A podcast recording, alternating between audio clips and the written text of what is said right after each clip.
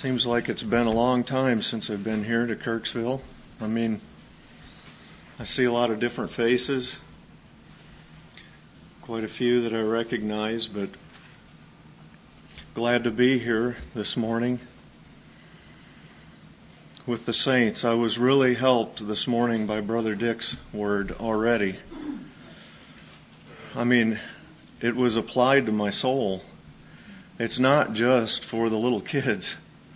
Maybe that says something about me, I don't know. But it was applied to my soul, and what really struck me was the phrase, my cause before God. Now think about that. My cause before God.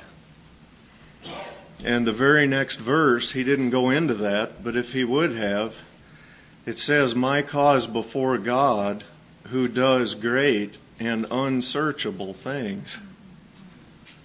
That kind of casts a different light on it, doesn't it?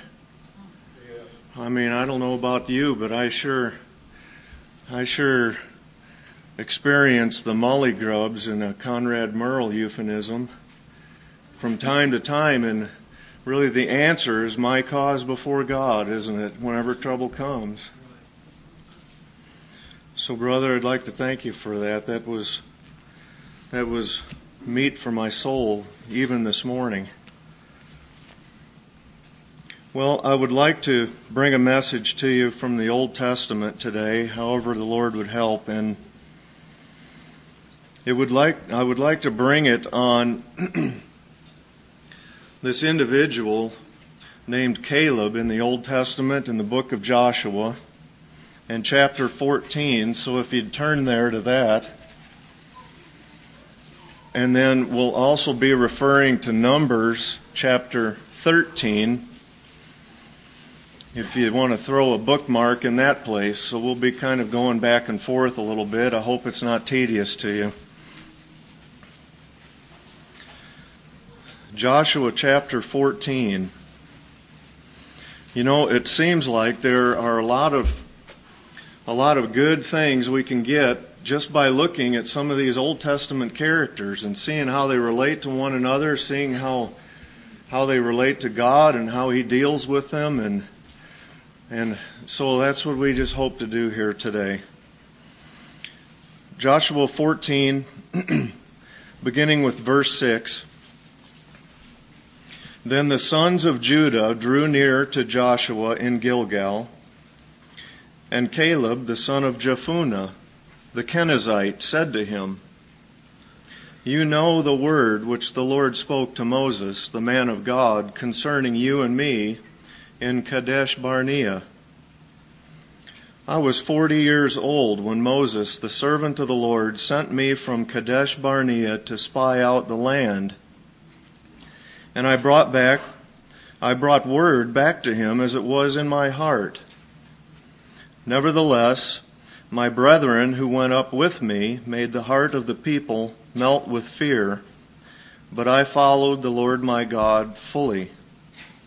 So Moses swore on that day, saying, Surely the land on which your foot has trodden shall be an inheritance to you and to your children forever, because you have followed the Lord my God fully.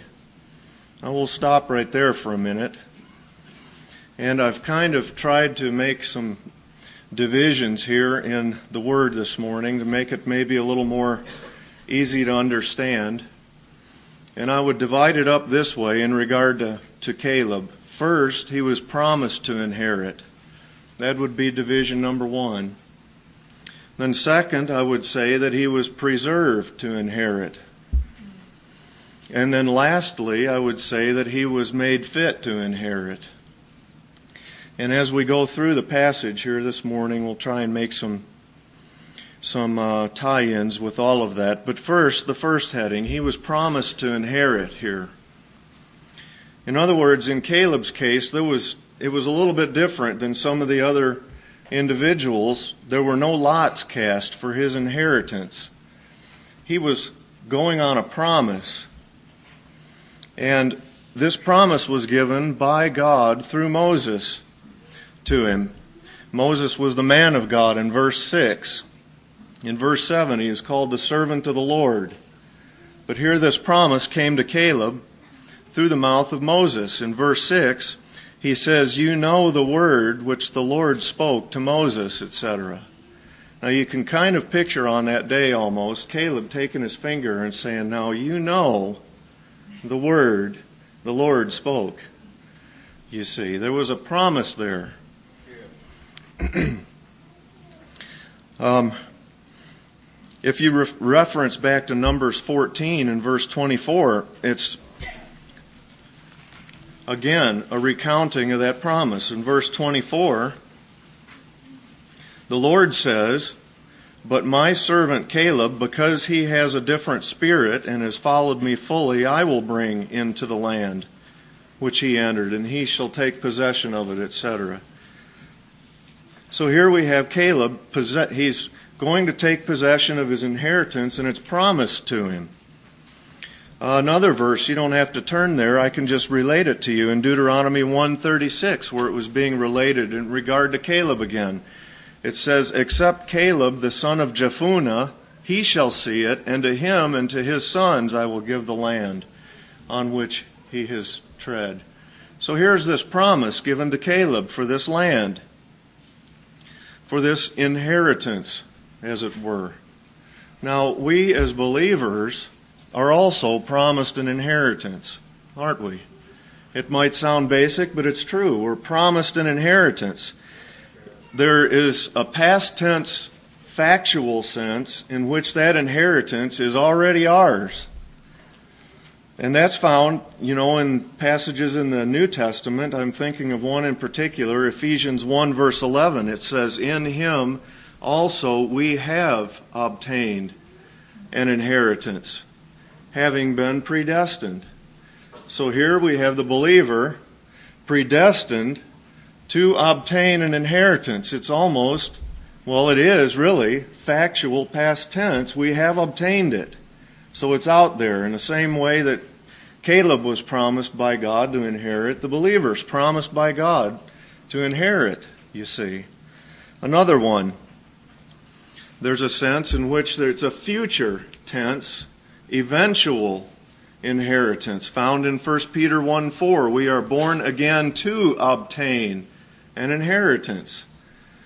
Now there there's a sense in which you you get it in your mind it's yet to come. It's promised to us, it's a fact, it's there, but we will eventually obtain that inheritance. Born again to obtain it. Now he was promised Caleb here to to inherit this portion of land because the Bible says he followed the Lord his God fully. His heart was given fully to follow God.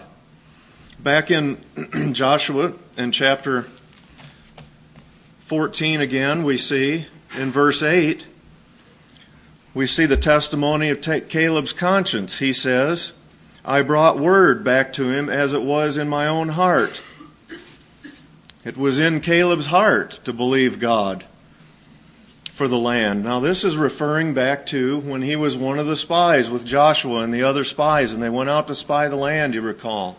And they came back. Well, most of the spies, they gave a bad report. Caleb says, I brought back word as it was in my heart. He had a faith, he had a belief that we could do it. God promised it. So, there in verse 8 is his own testimony. We see in verse 9 the testimony of Moses. Moses said, because you have followed, etc. So here's Moses saying, because you followed. And then we have the testimony of Joshua. He says in verse 14 of chapter 14, he says, Hebron became the inheritance of Caleb the son of Jephunneh because he followed the Lord, the God of Israel, fully. So there's, there's Joshua also testifying to it. But all, all of those things considered, the main testimony is the voice of God in the matter. And that's found in Numbers 14 and verse 24. We have the testimony of God. I just read that to you. Because he has a different spirit and has followed me fully. he was promised to inherit. so you see, my point is here is this promise to inherit.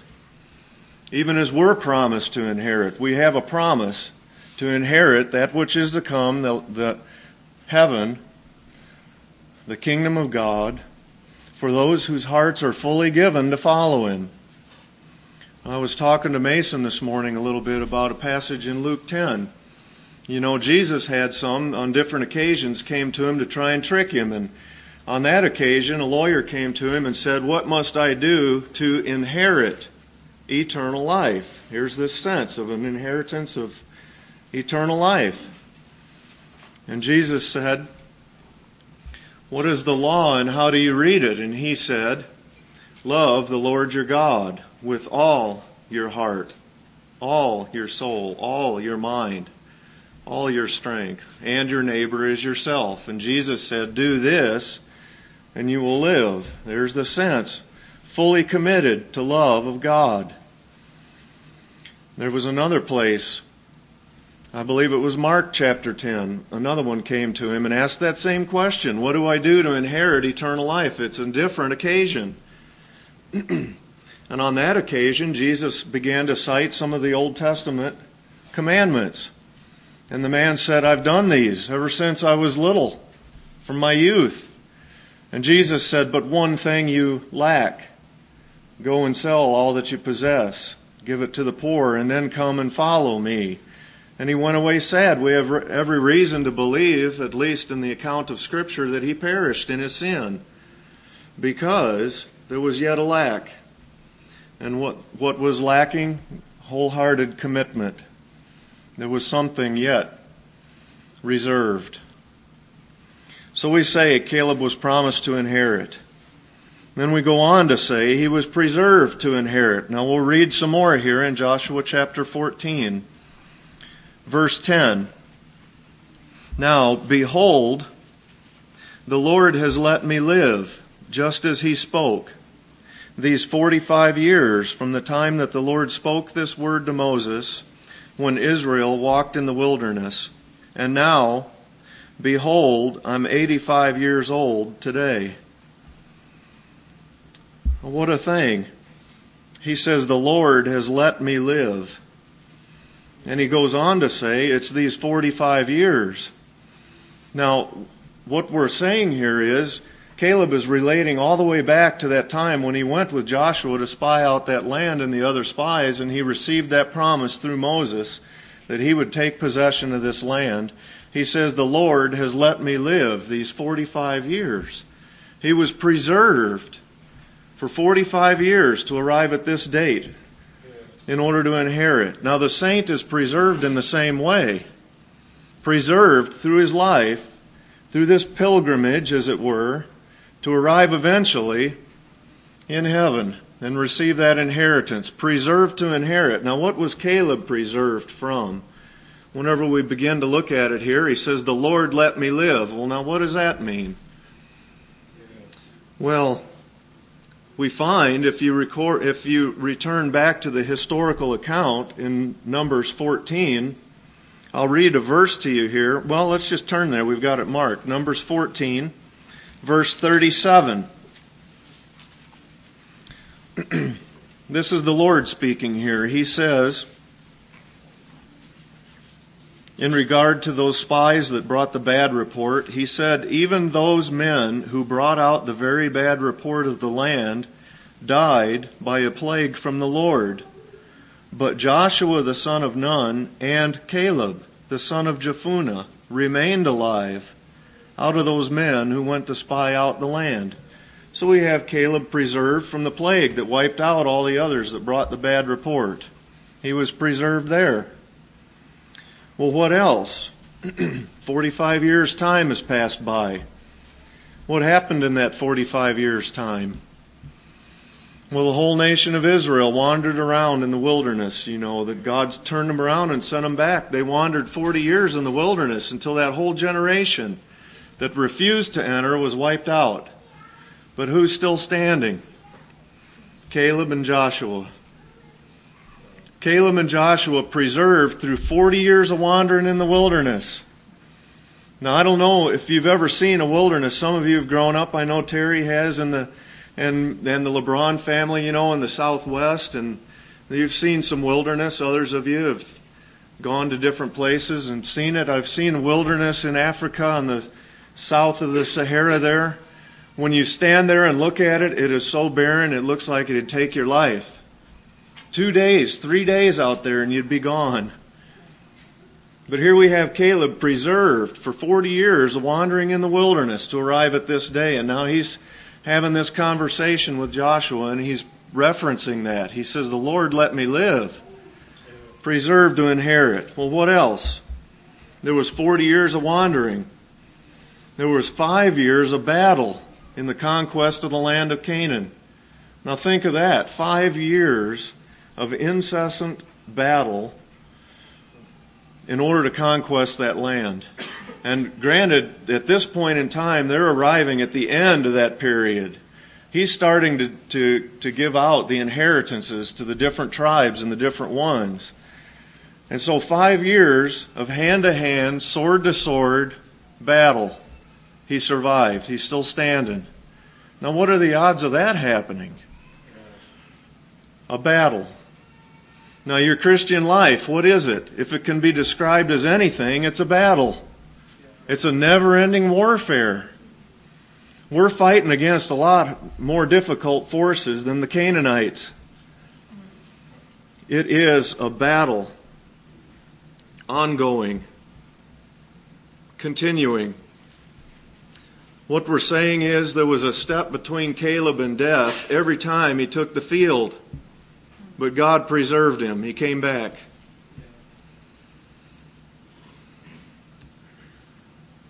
I think of verses like when the enemy rushes in like a flood, the Spirit of the Lord raises up a standard against him.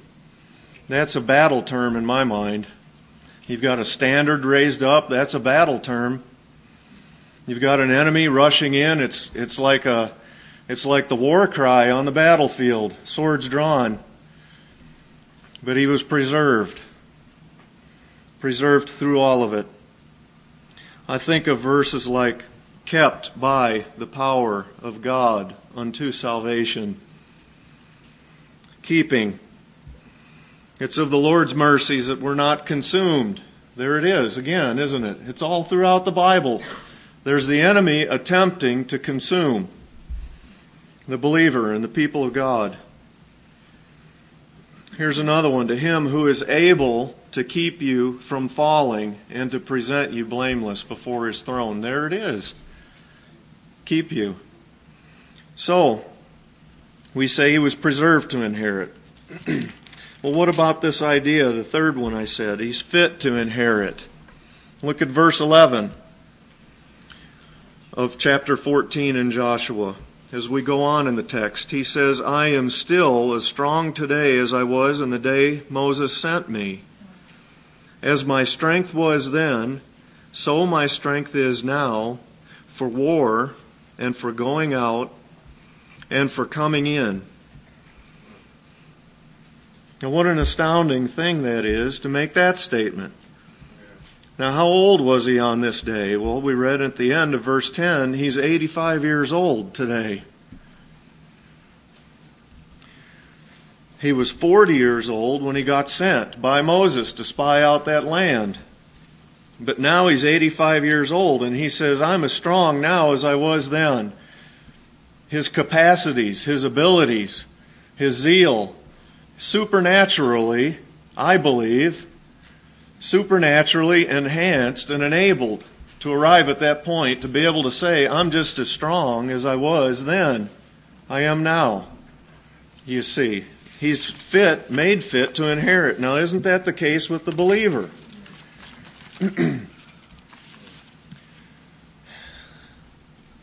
we have verses that say our inner man is being renewed day by day. Another battle, another renewal.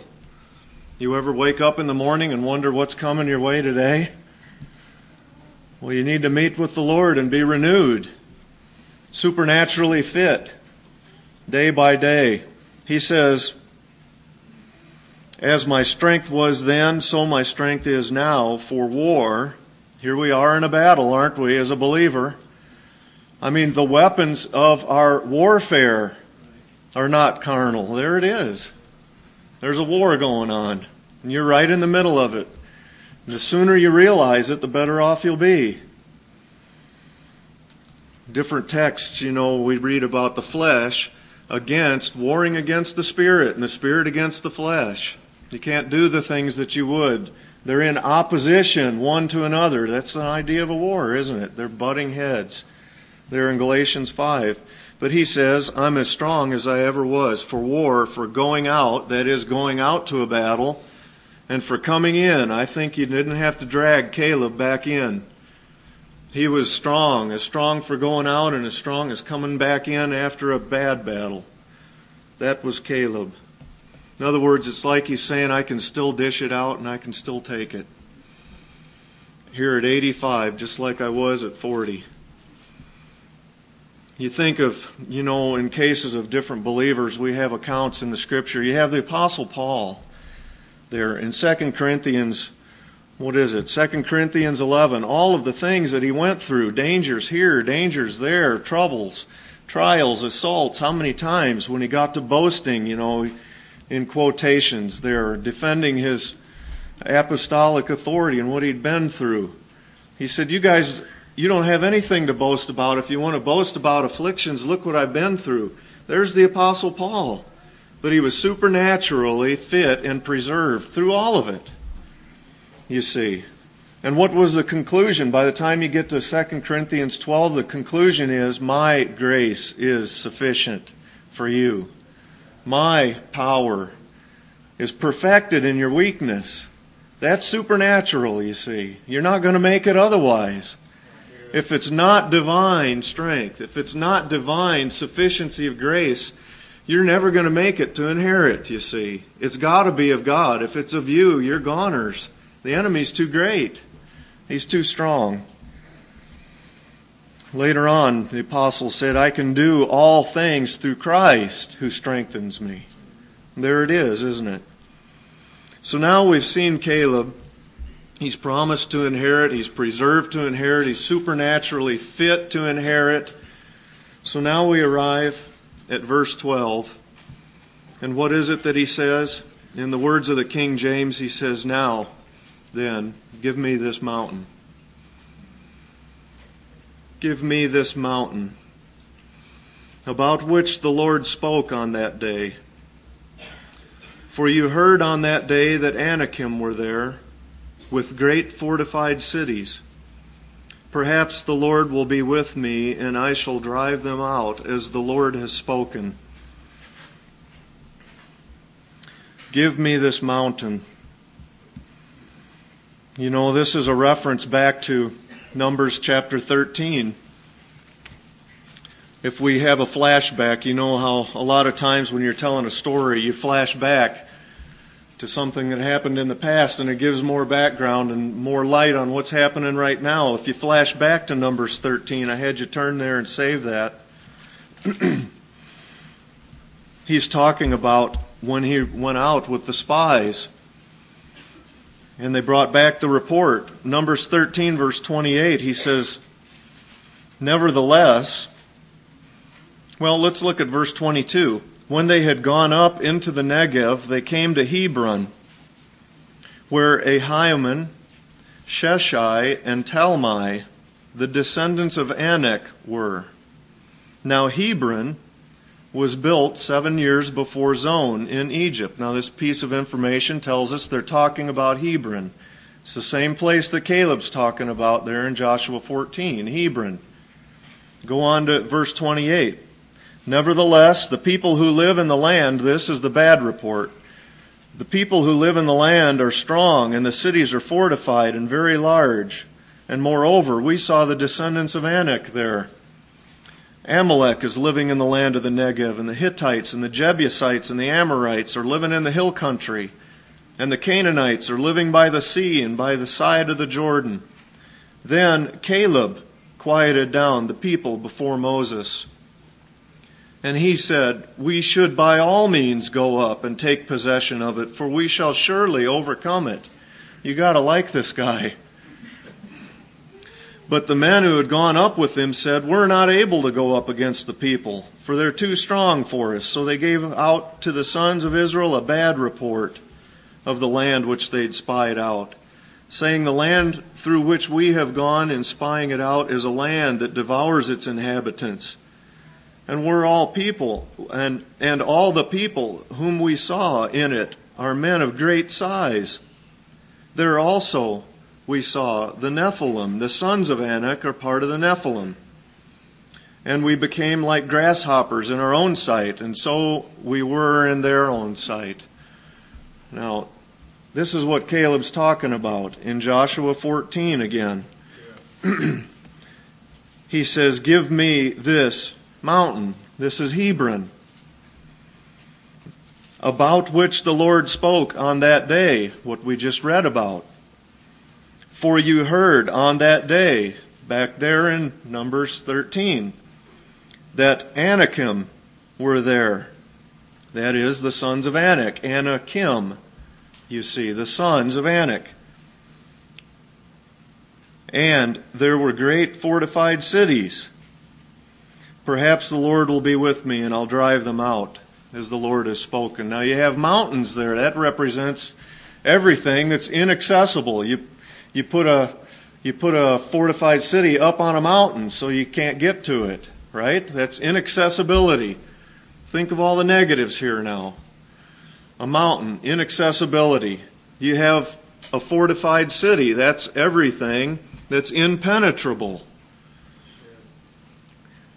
And you have the sons of Anak, giants. Everyone that's invincible. But Caleb says, Give me this mountain. Now, what faith? Can you imagine?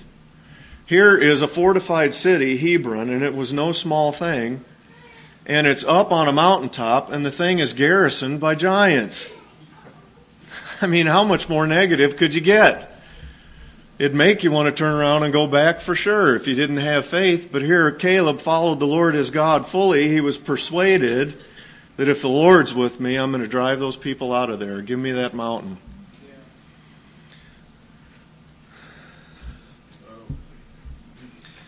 Not only was it mountainous, I mean, in the words of the of the people, it was a land that devours its inhabitants. Now think of that. That's vivid language there and it was fortified. Someplace in Deuteronomy chapter 9, it said that it, they, the report was fortified to heaven. Now, I don't know if that's an exaggeration, obviously, but they had a bad attitude, didn't they? It's a land that devours its inhabitants, and the city is fortified to heaven. and men of great size, that was an understatement. In fact, what do we see in verse 15 of chapter 14? The city was named after a giant, the greatest of all the giants. I mean, here you got a city fortified to heaven on an inaccessible mountain, a land that devours its inhabitants, and the name of the city is named after the greatest of all the giants. His name was Kiriath Arba, for Arba was the greatest man among the Anakim. Now, what a, what a thing that is to have to face. Well, these giants, I want to focus a little bit on these giants here. In Deuteronomy 9, it's, said, it's stated there that the Anakim were a people great and tall, whom you know and of whom you have heard it said, Who can stand before the Anakim? I mean, that was a byword, that was a phrase, it was a common proverb. You've heard it said about these people, Who can stand before the Anakim? What a thing that is. Now, I'm going to relate a bit of information here to you. You can take it for what it's worth. It may or may not be an urban legend, but as near as I can tell, it's not. In southeast Turkey, in the Euphrates Valley, this is in the similar area here that we're talking about, graves were uncovered in a road construction project, and it was discovered a leg bone the, the femur leg bone, you know, that goes from the hip to the knee, that was 47 and a quarter inches long. Now, if you if you extrapolate that out in proportions of a normal man, this individual was 14 feet tall.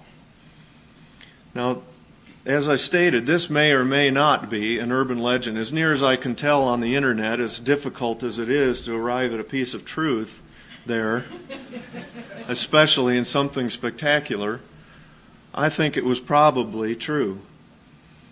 But nonetheless, this other piece of information that I'll give you is in the words of the Bible, and I know it to be true. Turn with me to Deuteronomy 3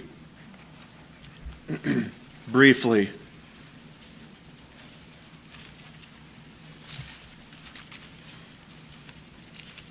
In Deuteronomy chapter 3, there's an individual in verse 11 known as Og, king of Bashan. And we see there, for only Og, king of Bashan, was left for the remnant of the Rephaim. That's the giants, that's the Hebrew word. Behold, his bed was an iron bed. It's in Rabbah of the sons of Ammon, and its length was nine cubits, and its width four cubits by ordinary cubit. Now that puts his bed at fourteen and a half feet long and six feet wide. These men were real. There were giants in those days, and this is one of the Anakim, you see. the sons of Anak. They made more of an impression on the Israelites when they went out to spy the land than anything. They came back talking about it. In fact, they named three of them there in the passage we read in Numbers 3, I mean, Numbers 13. And Ahiman, Sheshai, and Talmai were the names of these three giants preserved there in Scripture for us. Whenever Joshua conquested the land of Canaan, it stated that he drove out giants, but yet some remained. That piece of information is, is Joshua 11 and verse 22. Some remained, and it even says where they remained. They remained in Gaza, Ashdod, and Gath. Now, those are Philistine places. You recognize that, some of you, where the Philistines were, right? Now, who's the most famous giant that we all know of? It's Goliath, Goliath of Gath. That came way progress in progressing chronologically into 1 Samuel when David came along. So here you have a giant, giant of Gath, Philistine, He's a remnant of this very time, this conquest of the land of Canaan. In other words, they're never totally eradicated. And in the same way, you as believers, you're always going to face a giant. You're never going to get rid of those guys. You conquer one, just when you think you're done, around the corner is going to come another. And we're going to try and tie this in a little bit. I hope it's an encouragement. Maybe that's not really encouraging, but.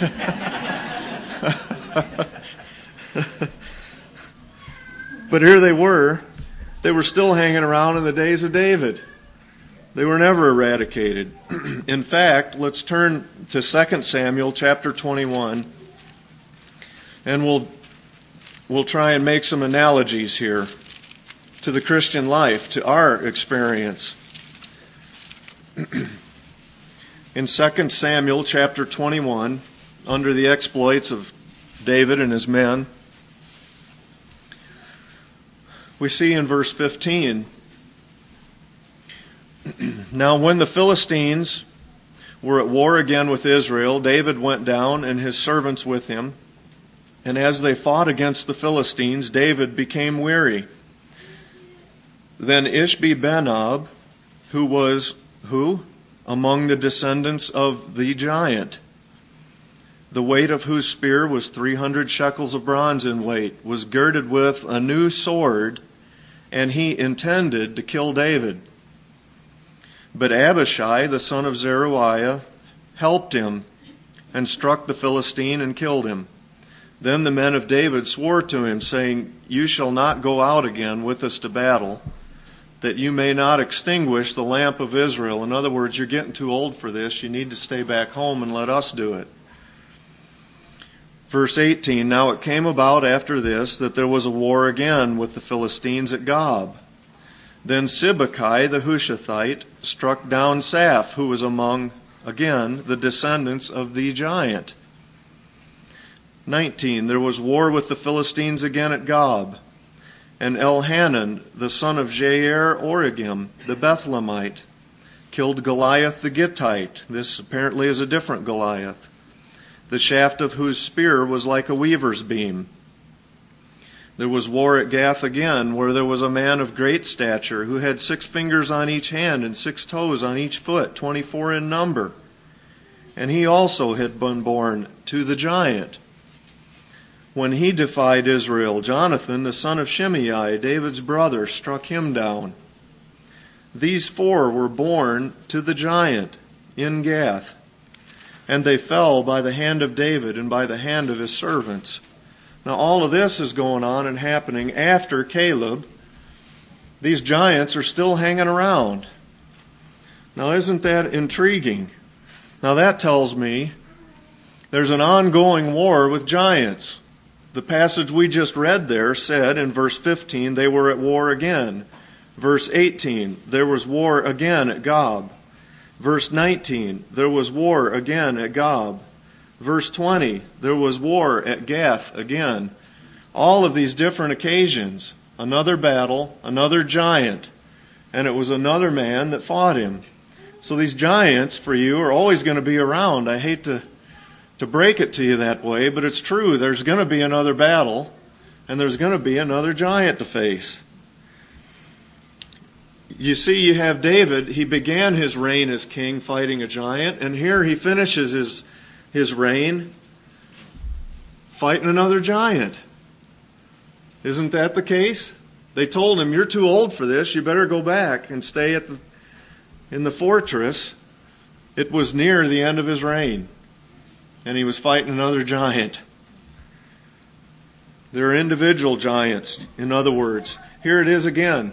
Your giants are different than mine. In every one of these cases we read here in 2 Samuel, it was a different man facing a different giant.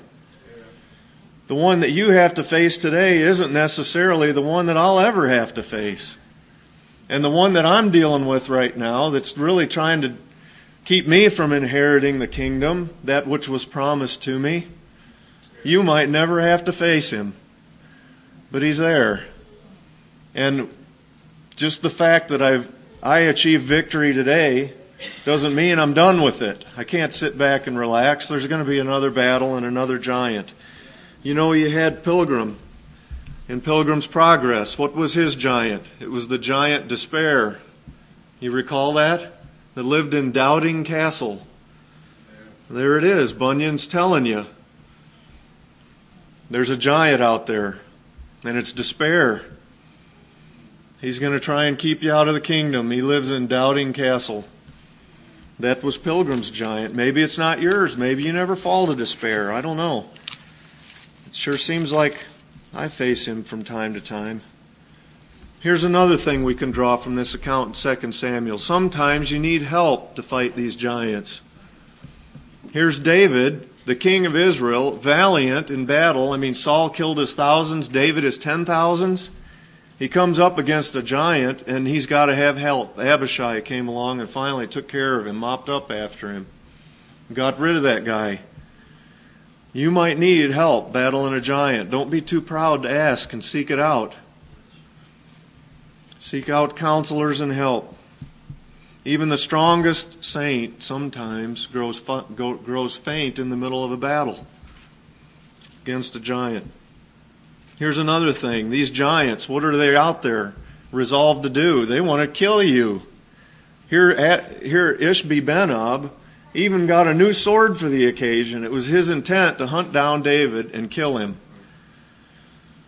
Now, these giants that you have to face, it's no small thing. We're not just talking about a little despair here and there. We're not just talking about a little sin or some little thing.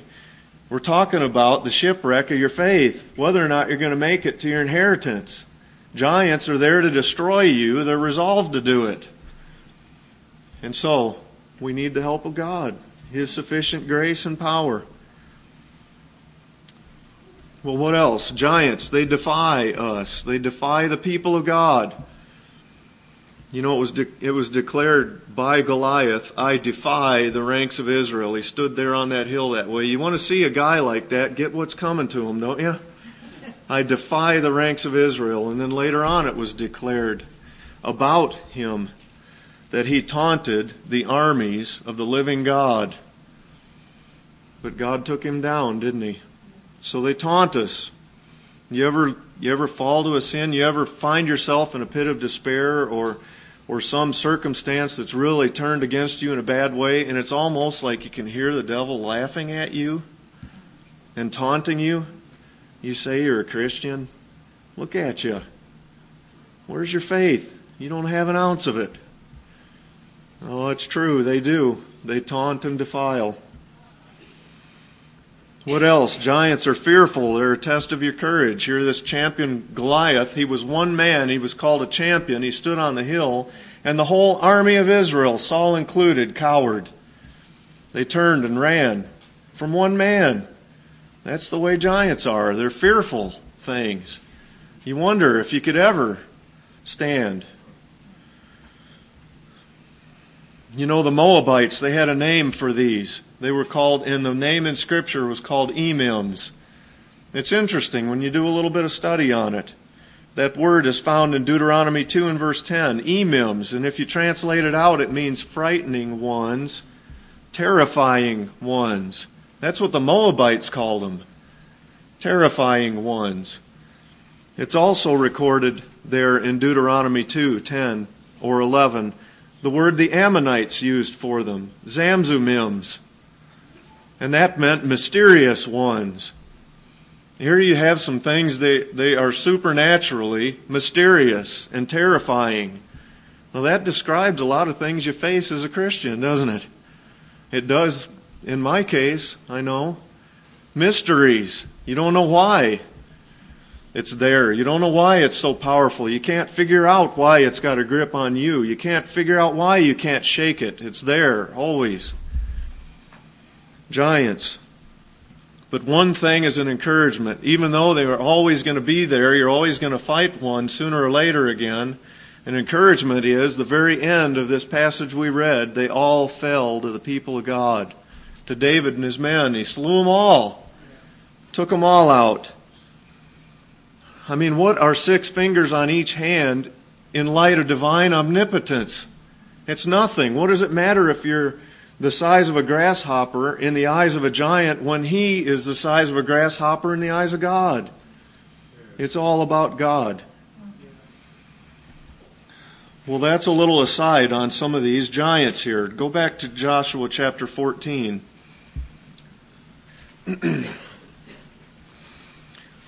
And we'll go on here with this verse 12. Caleb says, Now give me this mountain about which the Lord spoke on that day. For you heard on that day that Anakim were there, the giants, with great fortified cities. Perhaps the Lord will be with me, and I shall drive them out as the Lord has spoken. That's the voice of faith the same voice of faith that was there 45 years ago. I mean, you almost get the sense that Caleb be saying, I told you this back then.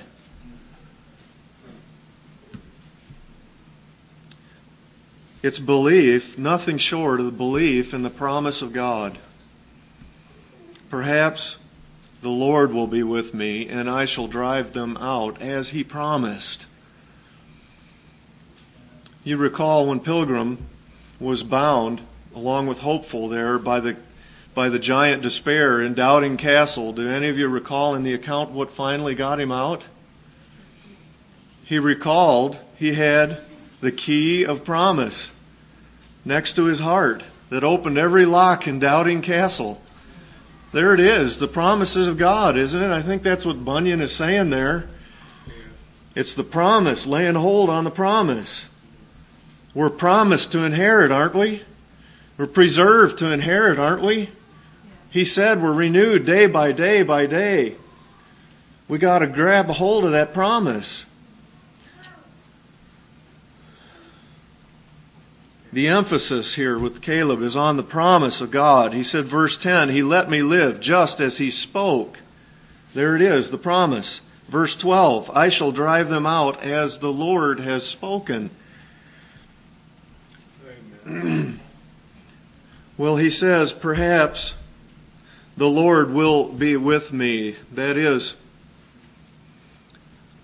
the Lord of hosts will be with me.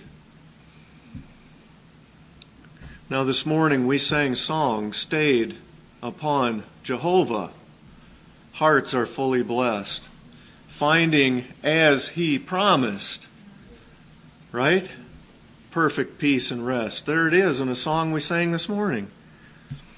Our brother requested the song when he, when he finished with this demonstration. All the way my Savior leads me. There it is. All the way where? All the way to your inheritance. It's based on God, the promise of God. Well, Caleb says here, perhaps the Lord will be with me. Now, this isn't the language of doubting, as if he's doubting maybe God won't be with me. You know he's not doing that, just by the account of the story, right? But I believe it's self renunciation. He's saying, if I had to do it on my own, I couldn't. But the Lord with me, that's the phrase you need to lay hold of there. The Lord with me, I'll drive them out. He doesn't have any confidence in his own self sufficiency, in other words. He simply believed God. Now, back in the day when the spies went out and they gave that bad report, you know, and the Lord pronounced judgment on them, turned them around, sent them back in the wilderness, it was stated there, the word of God to the Israelites, He said, How long will they not believe in me, despite all the signs which I performed in their midst. That was what he said to them before he turned them around and sent them back out. It's about belief in God, what he said. They arrived at the, at the land of Canaan, they didn't believe him. That was the whole problem. They entered not in, the words of Hebrews, because of their unbelief, right? So the Lord is amazed. How long will they not believe in me despite all the works that I've done among them? But here Caleb believed. Oh, how often I fall to unbelief. I don't know about you, but that's my whole problem. I think, I think if you could trace all of my problems, I was crying on Charles's shoulder and Mason's in the last few days about things, you know, that have a way of getting you down, you know, problems you encounter and, and, uh, different things in the church or, or whatever it might be. And Charles said, I think you're believing some bad things. You're not believing some good things. Here's my own message. I mean, I'm standing here preaching to you that way, and it's my own case. It just goes to show you the romance of preaching. You wind up pointing your finger at yourself when you're trying to bring the word to someone else, believing Him. I mean, we have verses of Scripture like this If God is for us, who can be against us? How much more grand of a promise can you get than that? But yet, the very next thing comes along, and I'm just cowering. You know, woe is me. I'm beat down. I don't know what happened. I can't go on. I don't feel my joy anymore. And I mean, it's unbelief. It's unbelief in God, the God of the promise. Well, let's wrap this up. in Joshua, what happened here? Caleb says, I can do it. If God is with me, I'll drive them out just like the Lord has spoken. Well, we see in verse 13, so Joshua blessed him and gave Hebron to Caleb, the son of Jephunneh, for an inheritance. He said, All right, do it. It's yours. Good enough argument. You can have it. He gave it to him for an inheritance. Flip the page to Joshua 15. Verse 13. Now he gave to Caleb, the son of Jephunneh, a portion among the sons of Judah, according to the command of the Lord to Joshua, the command of the Lord to Joshua, namely, Kiriath Arba, Arba being the father of Anak, in quotation, I mean in parentheses, that is, Hebron. It's the same place. Caleb drove out from there the three sons of Anak, Sheshai, Ahiman, and Talmai, the children of Anak. These are those same famous giants that made the knees knock of those spies way back in Numbers 13, back in the day, like they say. When they went out and spied out the land, they saw these three guys. They took down names and went back and reported on them, and it kept the people out of the land of Canaan.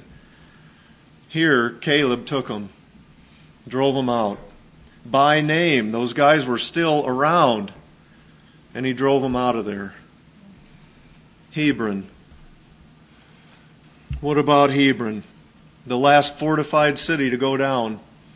The reason we gather that is because of the end of verse 15 of the 14th chapter. It says, Then the land had rest from war. After Hebron, there was some rest. I don't mean to say that it was perpetual, but in a general sense, there was rest after Hebron. And it was the hardest for last, the most difficult for the end It was the last city to go down, the sharpest trial reserved for the end. Isn't it that way for us? It might be. I mean, here you have death. What is it? 1 Corinthians 15. It's the last enemy. Is it not? It might be the last giant you ever have to face. We could say it would be the last giant you ever have to face on this earth is death. And he might be a big one. But here it was, the very end for Caleb. You recall again, pilgrim. He's ready to go into the celestial city. What was the last thing he faced? He faced that river, didn't he? The river death. The great river, it was called, death. In the words of Bunyan, one of the shining ones, the angel, was standing there talking to him and Hopeful before they crossed over to pass in, and he said there's still a trial left. It's this river, the river death. And he said, You'll find it deeper or shallower as you believe in the king of this place. Hopeful, he started right out. He was, you recall, he said, It's shallow, brother. But what about Pilgrim? He said, I'm drowning. I'm drowning here. It was everything to just keep his head above the water. Hopeful was trying to hold him up, you know. Until what? He recalled the promise of God and it put his feet on solid ground. And that promise was when you pass through the waters, I will be with you. When you pass through the river, they'll not overflow you. And it gave him solid ground and he was able to walk across. You see, promise of God. He does what he's going to say. He's the God who cannot lie that promised long ages ago eternal life, you see, in the words of Titus 1. Hebron. Later it became a Levite city. Later on it became a city of refuge, Hebron.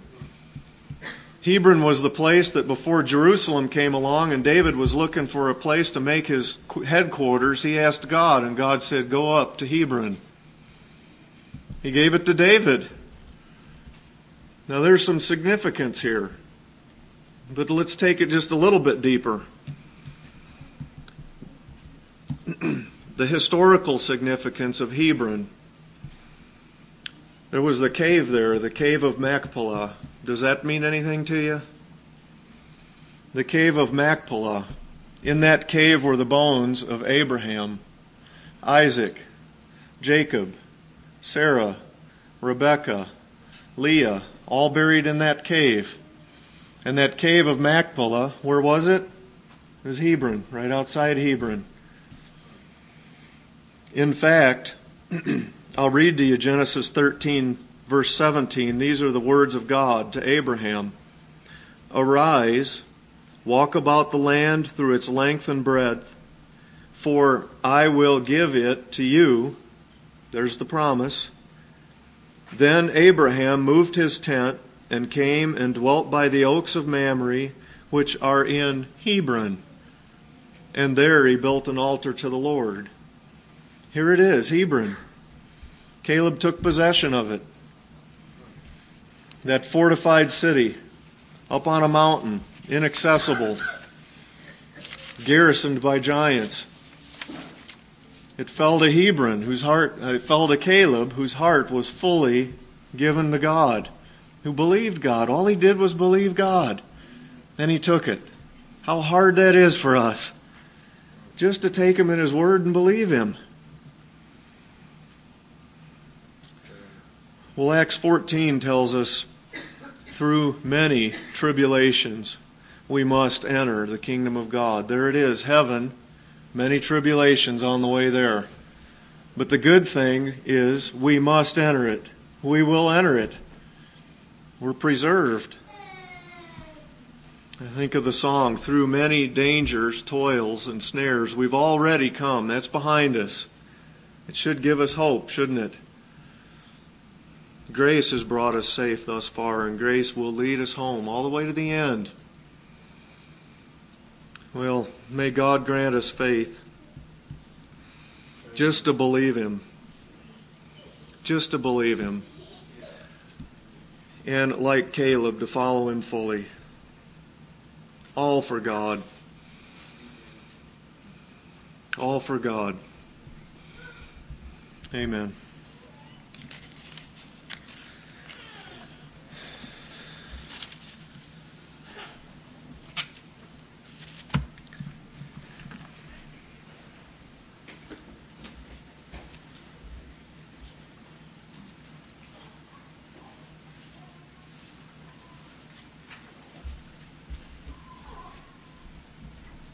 And all the people said,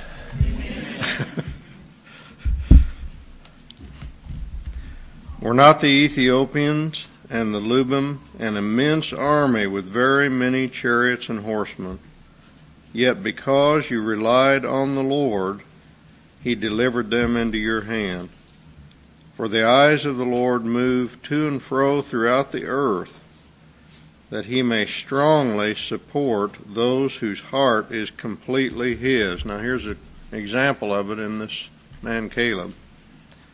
That he may strongly support those whose heart is completely his. Well, amen. Let's be dismissed.